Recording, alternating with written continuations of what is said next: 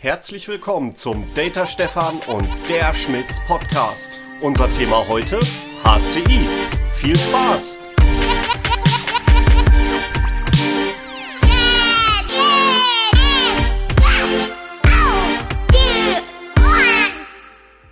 Servus André. Hallo Stefan. Und natürlich herzlich willkommen, liebe Zuhörer. Und äh, vor allem als allererstes frohes Neues. Alles wird besser. Stimmt, schon wieder neues Jahr 2021. Alles wird besser. Haben wir letztens schon bei unserem vorweihnachtlichen äh, Webcast angestimmt und jetzt sind wir schon wieder im neuen Jahr. Super. Ja, beschissener als 2020 kann es ja eigentlich nicht werden. Ja, aber momentan sind wir immer noch im Lockdown und wir warten darauf, äh, dass es besser wird. Äh, aber ich denke, da haben wir noch mal ein bisschen ein bisschen langen Atem, bis wir wieder ganz normal leben können. Ja, 2020 lässt sich kaum noch äh, übertreffen. Kann nur besser werden. Deshalb unser Thema heute: HCI. Ja, das hat man ja auch schon öfters mal so angeklungen, das Thema. Heute sprechen wir darüber. Und es ist natürlich auch immer so eine äh, Definitionssache, wie sieht man HCI? Ähm, André, kannst du mal kurz so die, die Sicht von, von HCI wiedergeben, wie es die Allgemeinheit sieht und wie man speziell jetzt bei uns im NetApp-Umfeld sieht? Gerne. Also, HCI steht ja für Hyper-Converged Infrastructure.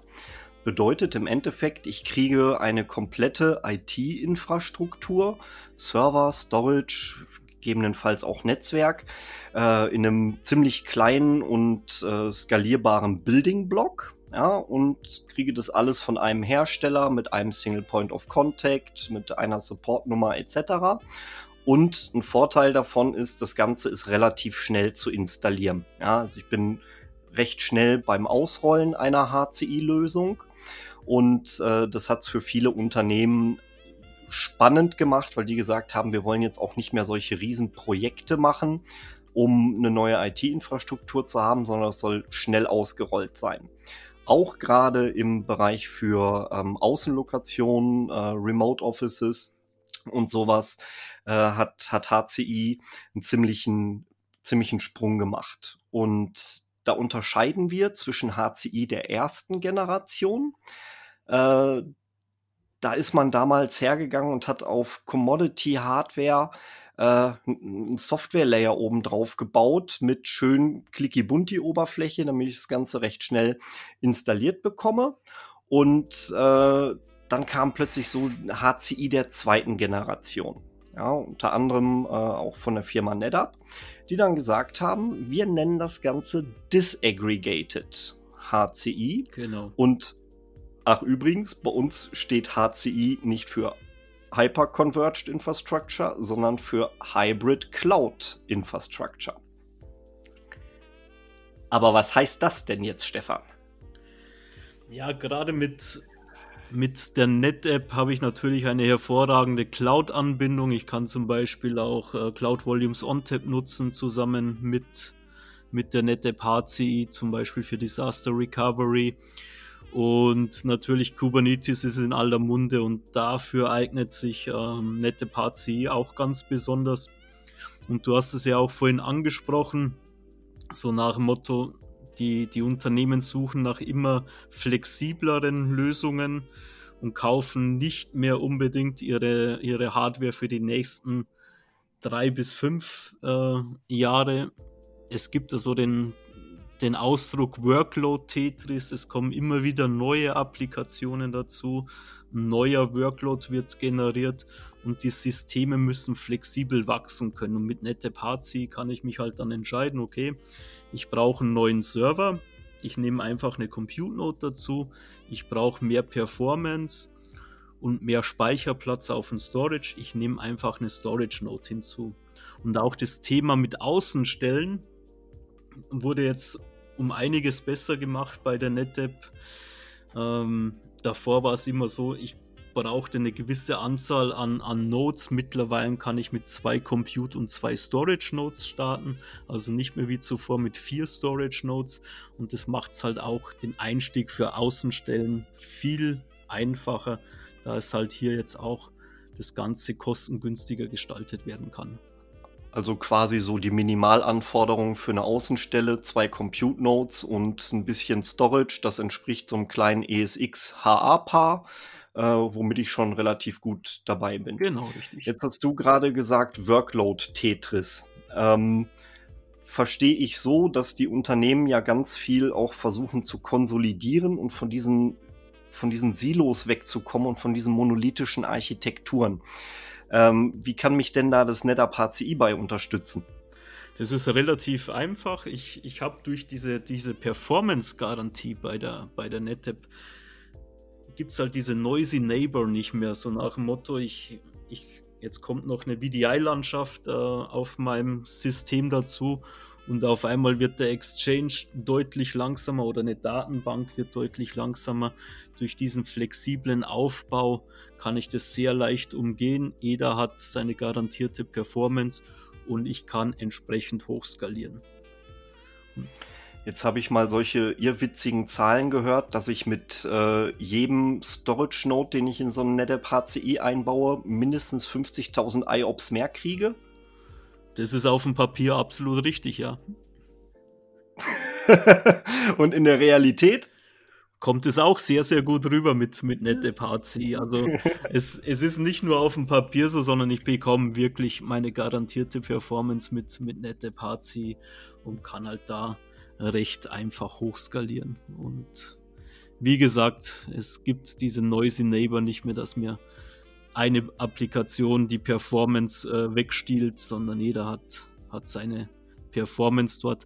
Ein anderer wichtiger Punkt, gerade dadurch, dass Compute und Storage voneinander getrennt ist, somit müsst ihr nur die Cores der Compute Nodes für VMware und Oracle und so weiter lizenzieren und halt nicht den Storage-Teil wie bei anderen Herstellern. Und das sollte man auch unbedingt im Auge behalten, so nach dem Motto, welche Cores muss ich am Ende des Tages tatsächlich dort mitlizenzieren.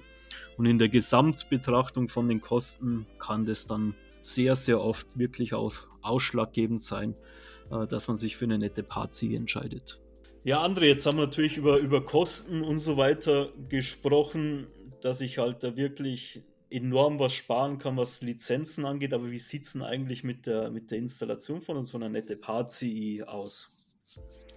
Also wenn ich dem äh, Marketing äh, oder wenn ich den Marketing-Spruch hier runterrasseln würde, dann ist das System innerhalb von 40 Minuten installiert.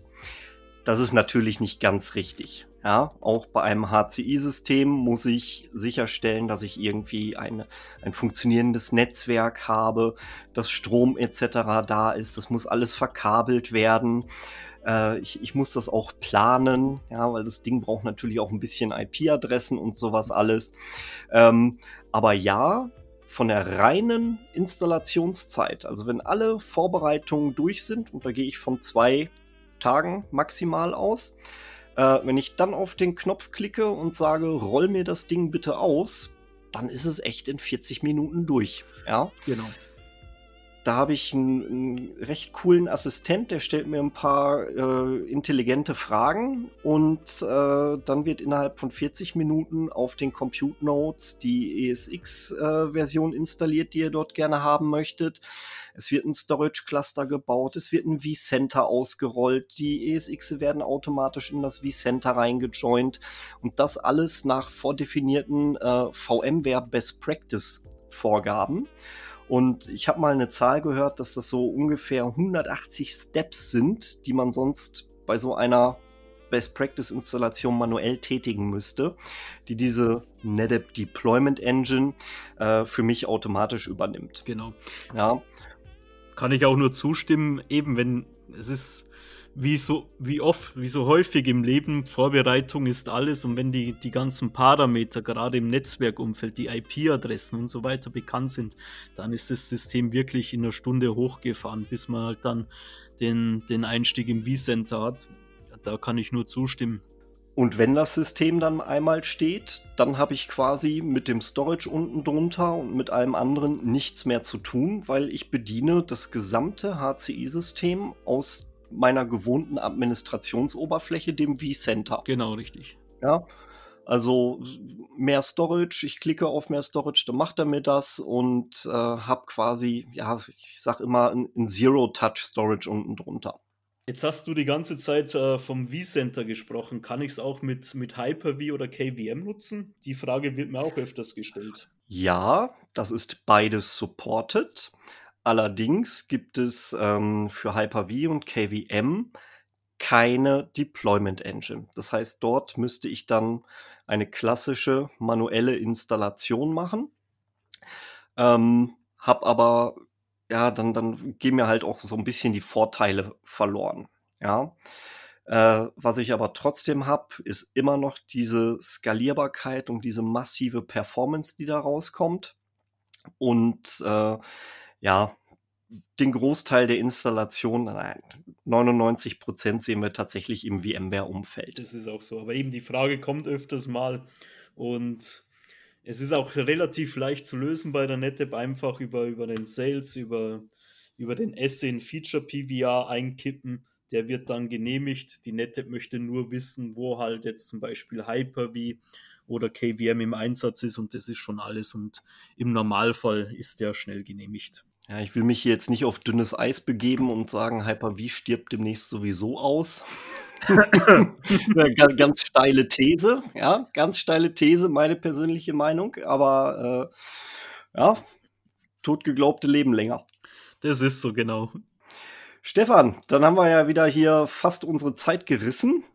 Äh, ich bedanke mich recht herzlich fürs Zuhören. Äh, Freue mich auf den nächsten Podcast. Startet gut ins neue Jahr und wir lassen von uns hören. Vielen Dank fürs Zuhören. Wenn es demnächst wieder heißt, jetzt gibt's was auf die Ohren. Danke, André. Danke, liebe Zuhörer und einen recht guten Start ins neue Jahr. Macht's es gut. Ciao. Servus.